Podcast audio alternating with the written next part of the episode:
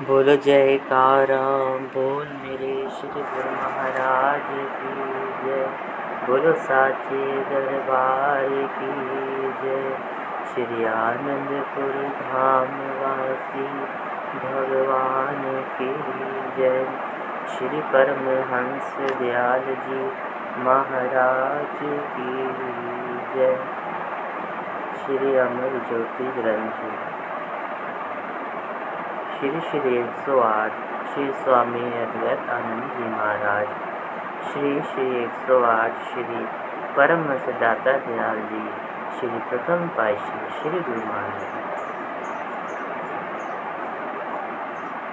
सुभग मधुल पद पर ब्रह्म में शत शत कोटि प्रणाम, उदित हुए नव सूर्य सम सतगुरु सुख के धाम घना तिमिरता छा रहा, माया मोह कलाल प्रकटे प्रथम रूप में श्री परमहंस दयालु तब चरणन में वंदना करूँ बारंबार। भक्ति पथ दर्शावने लिया दिव्य अवतार भक्तन ही पुकार, पुलकित भया निर्खत ब्रह्म स्वरूप। प्रेम भक्ति का सरलपथ दर्शा दिया हनूप प्रेम भक्ति का सरल पथ दर्शा दिया अवतरण। भारत के नवमंडल पर खुशियों का एक नया रंग छा रहा था। जब जन का हृदय आनंद में विभोर हो रहा था। चारों दिशाओं से वायु सुगंधित छिटकाने लगी। ना जाने इतना उल्लास कहाँ से आ रहा था। प्रत्येक प्राणी के हृदय में हर्ष था, परंतु किसी को क्या मालूम कि सृष्टि का भार हल्का करने के लिए तथा मोह माया में सोई हुई प्राणियों को जागृति का संदेश देने के लिए स्वयं संत रूप में भगवान प्रकट हो रहे हैं। घर में एक अलौकिक प्रकाश हुआ। यही वह शुभ दिन था रामनवमी का, जिस पुनित दिवस में मानवता में भक्ति ज्ञान की ज्योति प्रवज जग रही करने के लिए श्री परमहंस दयाल जी श्री स्वामी अद्वैतानंद जी महाराज जी का अवतरण हुआ। श्री परमहंस दयाल जी पाँच अप्रैल सन 1846 ईस्वी तदनुसार 23 चैत्र समत 1903 रविवार पुण्य तिथि पक्कू नक्षत्र सुकर्म योग में, रामनवमी के दिन बिहार की पुण्य भाग्यशाली भूमि, कस्बा, छपरा जिला, सारण में उच्च ब्राह्मण कुल पाठक वंश में अवतरित हुए। आप जन्मजात अवतार तथा महापुरुष थे। आपके पिता श्री तुलसी राम जी पाठक अत्यंत सुशील तथा परोपकारी थे। जब संबंधियों ने श्री परम जी के जन्म महोत्सव मनाने के लिए उन्हें कहा तो आपके पिताजी ने फरमाया, हमारे घर में महोत्सव मनाने की ऐसी क्या आवश्यकता है? आज के दिन तो संपूर्ण भारतवर्ष में ही राम महोत्सव का आनंद पहले ही मनाया जा रहा है। वास्तव में यह रामनवमी महोत्सव त्रेता युग के अवतार श्री रामचंद्र जी के अतिरिक्त युग की पुकार सुनने वाले युग पुरुष श्री परम जी का जन्म महोत्सव था। तदनुसार पिताजी ने आपका शुभ नाम राम और राम नारायण रखा वे आपको प्यार से राम याद भी बुलाते थे। यथा नाम तथा गुण बड़े होने पर यह बात अश्रश सत्य सिद्ध हुई। आपके जन्म पर घर में हर्ष हर्ष छा गया। अनंत ने डेरे डेरे डाल लिए, परंतु पिताजी के लिए यह प्रसन्नता अधिक समय तक नहा रह सकी क्योंकि जब आपकी आयु लगभग नौ मास की हुई होगी कि आप माता जी की छत्र छाया से वंचित हो गए। इधर आपके जन्म लेने की खुशी उधर धर्म पत्नी के स्वर्ग सुधारने का शुभ। आप,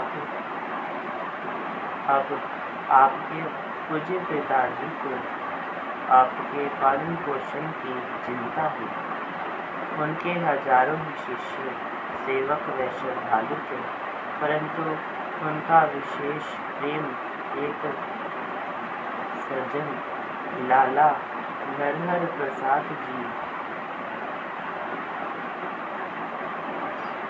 कायसत श्री वास्तव से था। श्री वास्तव जी का घर नए बाज़ार में था और उनका उनका व्यवसाय वकालत करना था। श्री श्री व्यास जी वह उनकी धर्मपत्नी दोनों बड़े साधु से सेवी थे। वे अपने गुरु अर्थात आपके पिताजी के अत्यधिक श्रद्धालु थे। उनका इस लोक इकलौता लड़का आपसे छः मास बड़ा था।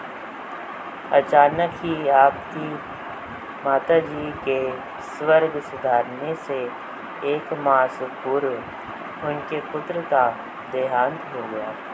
वे अपने पुत्र के दुख में अत्यंत दुखी रहते थे। अब आपकी माता जी की मृत्यु के पश्चात आपके पिताजी ने आपको लाला नरहर प्रसाद जी तथा उनकी धर्म पत्नी को सौंप दिया। उन्होंने आपका पालन पोषण बड़े लाड प्यार से किया। उनके दिल में सदा यही इच्छा रहती कि आप अपने माता पिता को तनिक भी स्मरण ना कर सकें। इसलिए वे सदा आपको माता पिता सुलभ स्नेह से पूर्ण करते। आपने पाठक वंश में जन्म लेकर कायसित माता के दूध का बल प्राप्त किया। दिन रात प्रत्येक क्षण उनका ध्यान आपकी देख रेख में तथा सेवा में व्यतीत होता। परंतु जो स्वयं सृष्टि के कर्ता धरता हो, उनका पालन पोषण कौन कर सकता है? आप स्वयं सृष्टि के नायक तथा पालनहार थे। संसारिक दृष्टिकोण से यह आप अवतार होते हुए भी मानव सिद्धांतों को चरितार्थ कर रहे थे। प्रकृति का खेल की सन 1851 में जब आपकी अवस्था अभी पाँच वर्ष की हुई तो पूज्य पिताजी श्री तुलसीराम पाठक का देहांत हो गया। आप तो लाला साहिब जी का ध्यान और भी अधिक आपकी ओर हो गया। उनके दिल में यह ख्याल था कि जो उमंगे आपके पूज्य पिताजी आप की ओर से अपने दिल में ले गए। उनको पूरी कोशिश से पूरा किया जाए ताकि उनकी आत्मा को शांति मिल सके। उन्होंने आपके साथ इस तरह लाड प्यार तथा स्नेह का व्यवहार किया कि आप भूलकर भी माता पिता जी को याद ना करें। इतना लाड प्यार होते हुए भी आपको सर्वसाधारण बालकों की तरह खेलना पसंद ना था। आप बाल्यकाल में अपनी ही मस्ती में मस्त रहते। एकांत तो आपका प्रिय मित्र था। प्रकृति, जिनके चरण रज छू लेने को आतुर हो, ऋषिया रिद्धि सिद्धि जिनकी चरण छाव का आश्रय प्राप्त करना चाहती हो, वे भला इस संसार को क्या समझते हैं?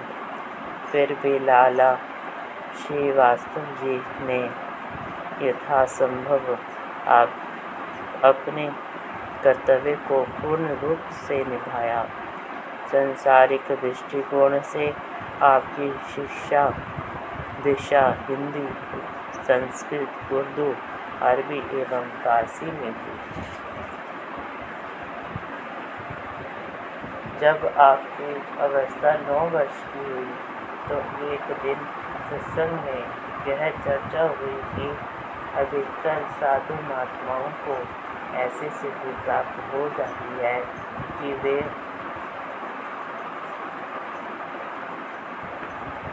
गुटका मुँह में लेकर इस स्थूल शरीर से आकाश में उड़ने लगते हैं। किसी अन्य व्यक्ति ने कहा गुटका आदि कुछ नहीं होता, केवल विचार, शक्ति अथवा प्राणायाम से यह सिद्धि प्राप्त हो जाती है। यह सुनकर आपके मन में भी यह विचार उत्पन्न हुआ कि हमें भी ऐसे प्रयत्न करना चाहिए कि उड़ने लगे। और जहाँ भी दिल चाह उड़कर क्षण में पहुँच पग पग पर इस भारी शरीर का बोझ उठाने की क्या आवश्यकता है? आपको इस विधि के विषय में किसी नियम का पता ना था और ना ही किसी से इसके विषय में पूछा। आप स्वयं श्वास रोक कर बैठ जाते और यह विचार करते कि उड़ूँ शरीर को काबू में रखना अत्यावश्यक था। फिर क्या था? थोड़े दिन के अभ्यास से शरीर एक मंजिल मकान तक होने लगा, कुछ दिन पश्चात आपको ऐसा होते देख कर लाला नरहर प्रसाद जी तथा अन्य संबंधी आपको पकड़ने के लिए दौड़े उन्होंने शोर मचा मचाया तो आप नीचे उतर गए। उन्होंने आपको समझाया और बहुत डराया कि आप यह क्या कार्य कर हैं इसका परिणाम बुरा होगा किसी दिन बहुत ऊंचाई से गिर पड़ोगे तो चोट लग जाएगी इसमें संदेह नहीं कि मृत्यु भी हो जाए आपने उनके समझाने पर भी यह अभ्यास न छोड़ा जब आपकी हठन सिद्धि की महिमा अन्य लोगों में भी फैल गई तथा साथ में लाला जी ने एक दो बार प्यार से समझाया कि ऐसा करना उचित नहीं। तो आपने सोचा इससे की शक्तियाँ गुप्त रहनी चाहिए। इसकी चर्चा से शक्ति कम हो जाती है। तब आपने यह कार्य कुछ समय तक गुप्त रूप से किया। उन्हें इसमें अत्यधिक विशेषता न पाकर इस अभ्यास को धीरे धीरे छोड़ दिया। आपकी आत्मा ने गुरु बनकर आपको यह उपदेश दिया था। और भी कई बातें आत्मिक ज्ञान की ख्यालों में आती रहती आपके पिताजी को श्री परमहंस केदार घाट काशी वाले से ब्रह्म विद्या का उपदेश मिला था। इसलिए श्री परमहंस जी आपके घर प्राय आते रहते थे। लाला नरहर प्रसाद जी आपके पिताजी के उपदेशी विशेष श्रद्धालु तथा साधु सेवी थे। अतएव श्री परमहंस जी, केदारनाथ घाट वाले लाला जी के घर भी कभी कभी पधारते थे। सन 1860 ईस्वी में जब आपकी आयु चौदह वर्ष की हुई तो लाला नरहर प्रसाद जी का भी देहांत हो गया। लाला जी की मृत्यु के पश्चात उनकी धर्मपत्नी के जीवन जीवित रहने तथा श्री परमहंस जी केदार घाट काशी वाले का वहाँ आना जाना रहा। श्री परमहंस जी केदार घाट वाले भी पहुँचे हुए उस कोटि के संत महात्मा थे। वे बड़े प्यार से आपको हापू बाबा के नाम से बुलाया करते थे। सबसे पहले तो ब्रह्म ज्ञान का उद्देश्य तथा आध्यात्मिक लाभ आपको इन्हीं महापुरुष से मिला। लाला नरहर प्रसाद जी की मृत्यु के पश्चात एक बार जब श्री परमहंस जी आपके यहाँ पधार वे तो आपने अपनी हार्दिक अभिलाषा, कामना की। श्री चरणों में प्रकट की कि हमारा ख्याल गृहस्थ आश्रम में नाम पढ़कर साधु होने का है। आपकी क्या आज्ञा है? श्री परमहंस जी ने फरमाया, भाई हापू संसार में जो काम, नियम व ढंग से किया जाता है, वही अच्छा होता है। आपका ब्रह्मचर्य का पूरा होने वाला है। अब गृहस्थ आश्रम में प्रवेश करें। पुणे, वन प्रसद से, संन्यास आश्रम में। साधु होने की अभी से क्या सुधी? आदर्श गृहस्थी बनकर दोनों की सहायता करो। आपने उत्तर दिया, आपका कथन सत्य है।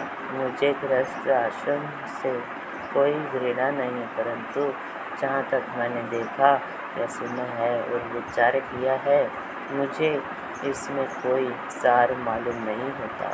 मोह में फंसकर दीन, दुनिया दुखी रहना और भगवान भजन से विमुख रहकर जन्म को व्यर्थ गवाना है।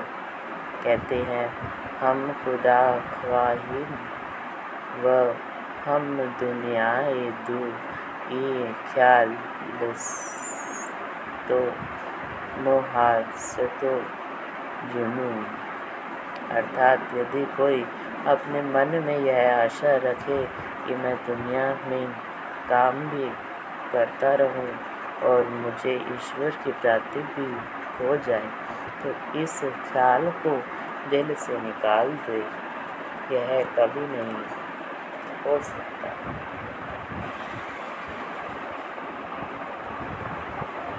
जब लग हरी सिमरे नहीं, जो संतन के नीत वे दिन गिनती में नहीं गए वृथा सब भी। मोह की बहुत कड़ी है जब तक इसके बंधन में ना पड़ा जाए तब तक तो कुशल है इस बंधन में पड़ जाने पर इसे काटना कठिन सा हो जाता है श्री रामचरित्र मानस में जो कथन है चले हर्षी तजी नरक नृप तापस बतिक बिहारी पाई श्रम। तजमी आश्वी चाल श्री रामचंद्र जी दर्शन से कहते हैं कि जैसे शर्त ऋतु को पाकर राजा तपस्वी, व्यापारी और भिखारी आनंद से घर छोड़कर अपने अपने कामों को कामों को चाहते हैं, ऐसे ही ब्रह्मचारी गृहस्थी वानस सन्यासी हरि भक्ति को पाकर अपने अपने आश्रम छोड़ देते हैं। अर्थात जब भी जिस आश्रम में वैराग्य की प्राप्ति हो जाए, उसी आश्रम में भी सर्विस बना जा सकता है। इसमें किसी नियम का बंधन नहीं। आपने फरमाया कि जिस दिन वैराग्य हो जाए, उसी दिन सन्यासी बन जाए। फिर न जाने कब विघ्न पड़ जाए, क्योंकि एक समय में एक ही काम ठीक प्रकार से हो सकता है। ऐसा नहीं हो कि दुविधा में दोनों गए माया मिली ना राम। यह सुनकर श्री परमेश ज्ञान जी ने फरमाया, भाई साधु होना तो दुनिया भर की जिम्मेवारी सिर पर लेना है। तुम्हारा जो ये ख्याल है कि मैं साधु बनकर कोई चिंता ना हो यह भी ठीक नहीं है, क्योंकि और बातों के अतिरिक्त मुख्य चिंता खाने पीने, पहनने की करती है। यह सबके लिए ज़रूरी है। आपने प्रक्रिया पेट भरने के लिए मनुष्य कुछ भी खा सकता है। कंद मूल फल फूल आदि के अतिरिक्त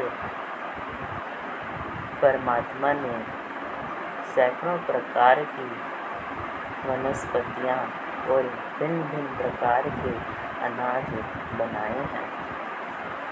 इन वस्तुओं से निर्वाह सरलता से हो सकता है। यह आवश्यक नहीं कि हलवा कालकंद कलाकंद और स्वादिष्ट भोजन ही मिले। क्या जंगल में फूल, फल खाकर मनुष्य जीवित नहीं रह सकता?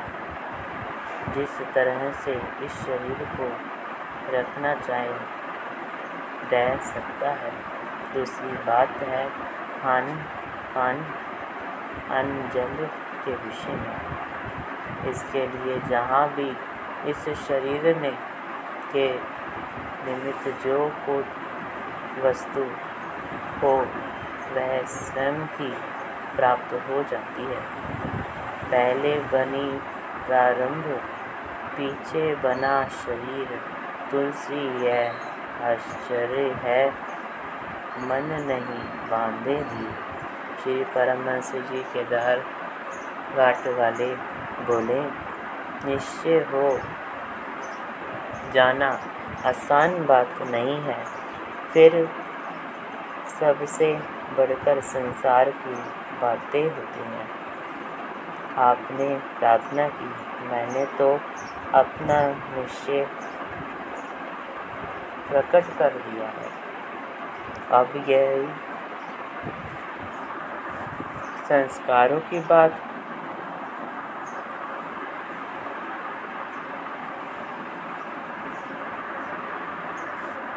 सो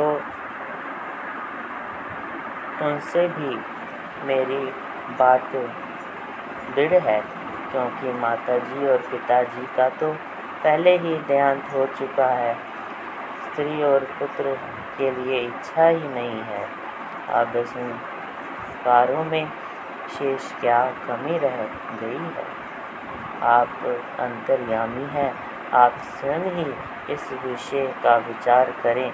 क्योंकि प्रकृति ने जो वातावरण बनाया है, उससे प्रतीत होता है कि उसने किसी विशेष काम के लिए ही इस शरीर को उत्पन्न किया है, क्योंकि कहा भी जाता है, जैसी हो भवित्यता वैसी उपजे बुध और नहार हृदय बसे विसर जाए सब शुभ अर्थात जैसा जिसने भविष्य में बनना हो, वैसे ही उनकी बुद्धि तथा विचार बचपन में होते हैं। होनी बलवान है, इसलिए वही हो, हार बुद्धि में पहले से ही आकर फिर हो जाती है। आपके विचार पहले से ही कुछ उद्देश्य को लिए हुए थे। आप जी के पवित्र भावनाओं तथा उच्च विचारों को सुनकर श्री परमहंस जी केदार घाट वाले कुछ समय तो मौन होकर कुछ सोचते रहे। इसके पश्चात फरमाया भाई ठाकू यदि तुम्हारा ऐसा ही ख्याल है तो ठीक है, ऐसा ही करो। परंतु एक बात तो तुम्हें माननी ही होगी, वह यह है कि लाला नरहर प्रसाद और उनकी धर्म पत्नी ने अपना पालन पोषण आप अपने सुपुत्र की भांति किया है। अब चूँकि लाला जी का देहांत हो चुका है। उनकी धर्म पत्नी का कोई आशय नहीं, उसे केवल तुम्हारा ही सहारा है। अतएव उसकी सेवा करना तुम्हारा कर्तव्य है। उनकी मृत्यु के उपरांत आपका जैसा दिल जाए, वैसे करें। उपदेश से सुनकर भजन अभ्यास तथा आंतरिक मंजिलों को पार करने का कार्य करते रहें। अपना यह ख्याल अभी लाला जी की पत्नी पर प्रकट ना करें इससे वृद्धावस्था में उन्हें असहनीय दुख होगा। सत्य ही तो कहते हैं कि जब महान विभूतियाँ किसी महान कार्य तथा उद्देश्य पूर्ति के लिए संसार में आती हैं तो उनकी व्यक्तिगत महानता तथा प्रतिष्ठा के विशेष लक्षण तथा चिन्ह उनकी बाल्यकाल की झांकियों से स्पष्ट होने लगते क्या सुंदर उत्तर दिया जिन्हें बचपन से ही मोहिनी माया की जिन दिन आकर्षित नहीं कर पाई, वही माया कोई। क्यों ना संत महापुरुषों की चरण देने बनने को आतुर हो वास्तविकता अर्थ अर्थों में श्री परमहंस जी केदार घाट वाले गुरु दीक्षा की परंपरानुसार अपने शिष्य की परीक्षा ले रहे थे और श्री परमहंस व्यास जी भी शिष्य रूप में परीक्षा में पूर्ण रूप से सफल हो रहे। इसके पश्चात श्री परमहंस जी ने आपको कुछ विशेष उपदेश दिया। आपके गुरु दीक्षा का नियम पूरा हुआ। आप भी अपने सदगुरु श्री परमहंस जी के उपदेशानुसार कार्य करने लगे। सन सौ छिहत्तरी ईस्वी में जब आपकी अवस्था सत्रह वर्ष की हुई तो लाला जी के गर्म पत्नी का भी ध्यान हो गया। उनका दाह संस्कार आपके, आपने किया। कर्मकांड से निवृत्त होकर आपने अपने गुरुदेव श्री परम जी के उपदेशानुसार जो आंतरिक वेश था, उसे प्रत्यक्ष कर दिया आपके मन में विचार, विचारों की परंपरा हो रही थी कि परमात्मा ने अब स्वतंत्र कर दिया है। अब संसार की ओर देखने की अवस्था ही नहीं। अतः स्वामी अद्वैत आनंद जी के स्वरूप में साधना की ओर पग बढ़ाए।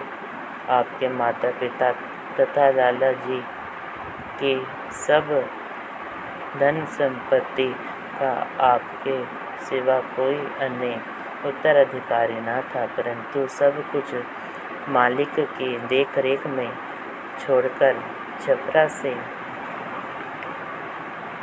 बक्सर की ओर चल दिए। बक्सर में पहुंचकर आपने गंगा के पावन जल से स्नान किया और धोती इत्यादि, जो कुछ वस्त्र पहने हुए थे, सब वहीं छोड़ दिए।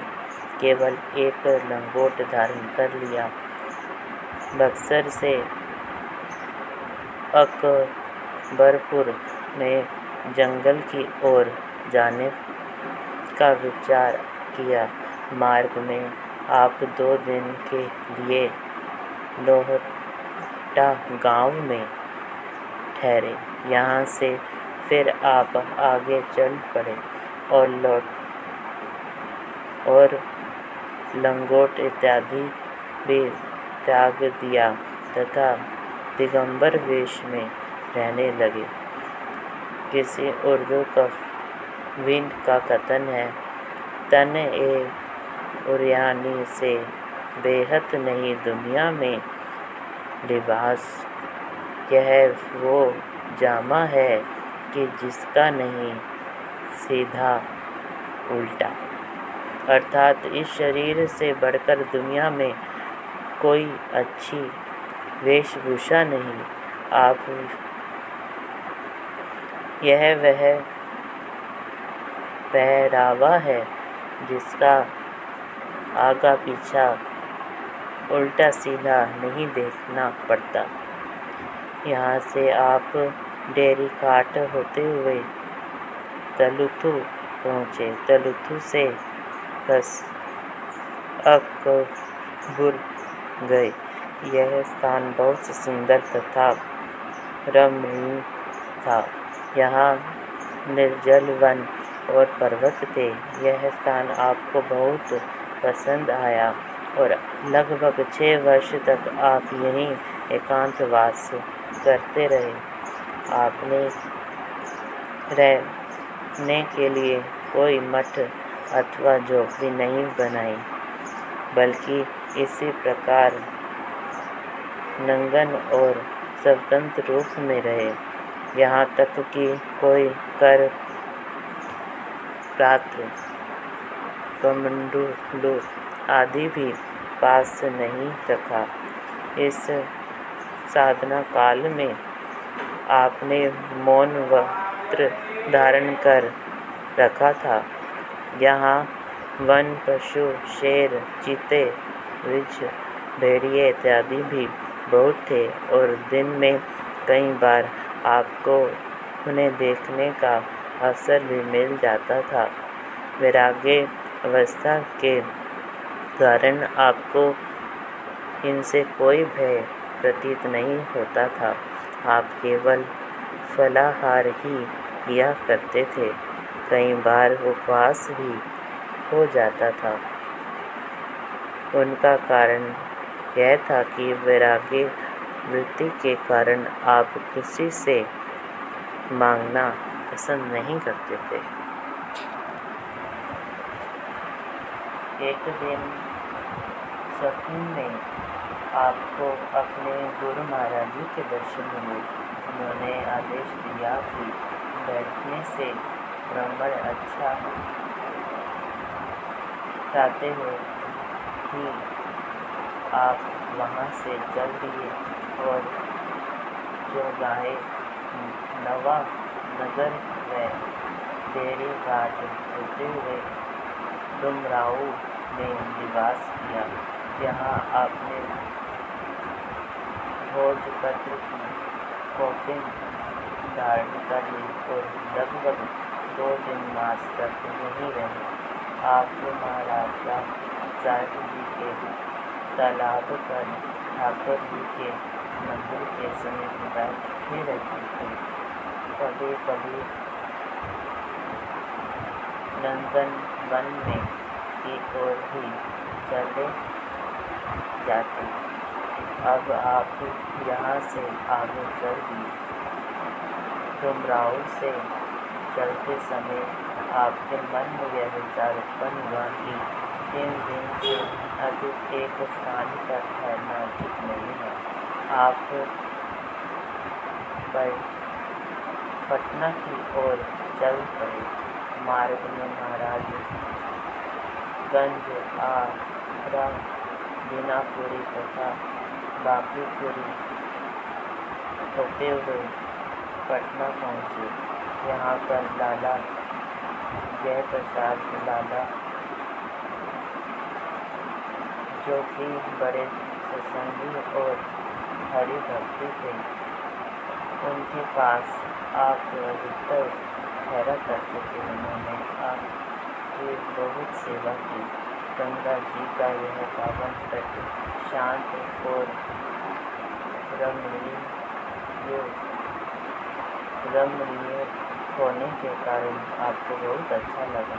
इसलिए आप दो चार वर्ष भ्रमण करते रहे आपके बल चने अथवा सूखी रोटी खाते थे यहाँ से मोतीहारी सोनपुर हरिहर क्षेत्र और गंगा के इत्यादि क्षेत्रों में घूमते रहे गंगा के दक्षिण तटवर्ती क्षेत्रों में भ्रमण करने की के पश्चात फिर आप बलिया, गाजीपुर।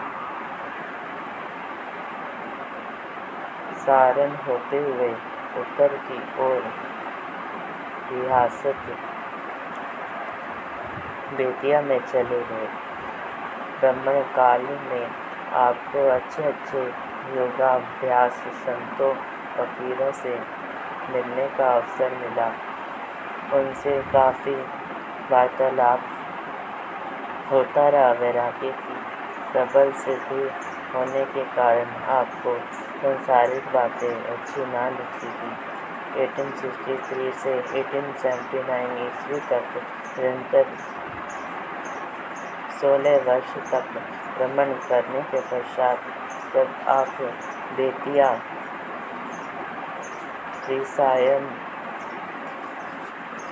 में विराजमान थे, तब एक दिन आपके मन में यह विचार उत्पन्न हुआ कि कोई एकांत स्थान नगर के बाहर मिलता, जहाँ शौच, क्रिया व जल आदि भी सुविधा होती तथा जहाँ रहकर दिव्य आनंद की अनुभूति कर पाते। इस विचारों के उत्तर में श्री सतगुरु जी की ओर से आपको आनंद रूनी अंदरूनी तौर से आदेश हुआ कि आप, अब आप काठियावाद द्वारका जी की ओर भ्रमण करो। यह आदेश पाकर आप वहाँ से अयोध्या की ओर चल दिए इस प्रकार पैदल भ्रमण करते हुए मथुरा भी पहुँचे।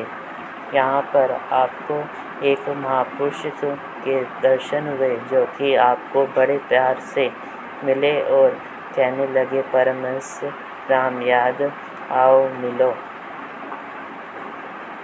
उनको मिलने से आपको हार्दिक प्रसन्नता हुई, क्योंकि वे भी पूर्ण पुरुष प्रतीत होते थे। आपने अनुरूप पथ पर चलने वाले महापुरुष से मिलकर आप अत्यंत प्रसन्न हुए। ऐसी अवस्था में आपको ब्रज भूमि अर्थात नंदगांव, गोकुल, मथुरा व वृंदावन की सैर बहुत अच्छी लगी। आप कई महीने यहाँ पर विराजमान थे। मथुरा से आप पैदल ही जयपुर पधारे। यहाँ कुछ दिन निवास करके आप सांभल चले गए। सांभल से देववाली अजमेर, पुष्कर जी आदि तीर्थ स्थलों की यात्रा की। फिर आपको उस व्रज वाले महापुरुष से मिलने की इच्छा हुई। अतः आप मथुरा जी लौट गए। मथुरा जी में आपने उस महापुरुष की स्वाभाविक ही खोज की, परंतु उनका कोई पता न चला। एक दिन आप उनकी खोज में, विचार में काली दह के समीप सो गए तो सपन में उनके दर्शन हुए उन्होंने फरमाया, मुझे तो क्यों ढूंढते फिरते हो? आपने, अपने आप को देखो, क्या मैं और तुम पृथक पृथक हैं? इसके पश्चात फिर वह महापुरुष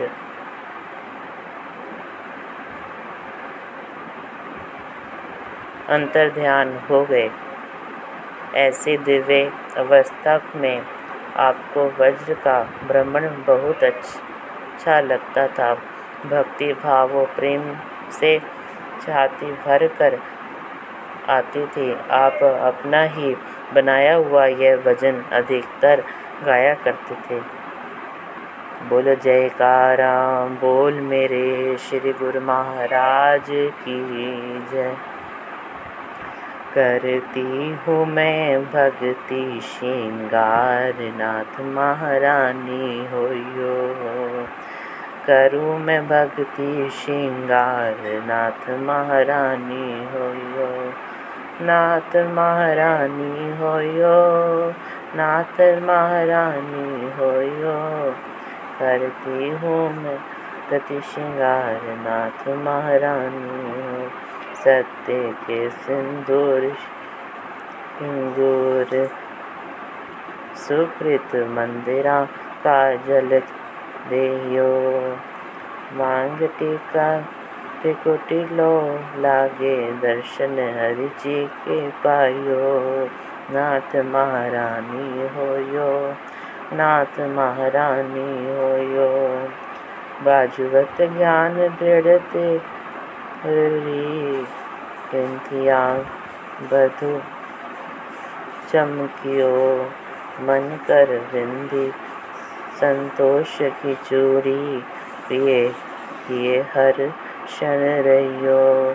नाथ महारानी होयो नाथ महारानी होयो करो में भक्ति, श्रृंगार नाथ महारानी होयो दया के कंगन अकोश के छुरी धर्म की हंसली पहनायो। करण फूल अनहद बाजन केसर विषय सुलझायो। नाथ महारानी होयो नाथ महारानी होयो।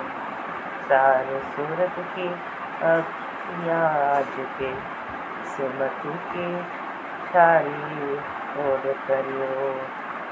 सहज समाधि, बुद्धि चित लंग, लहंगा पल में पिया को फिर पियो नाथ महारानी हो यो, नाथ महारानी हो यो।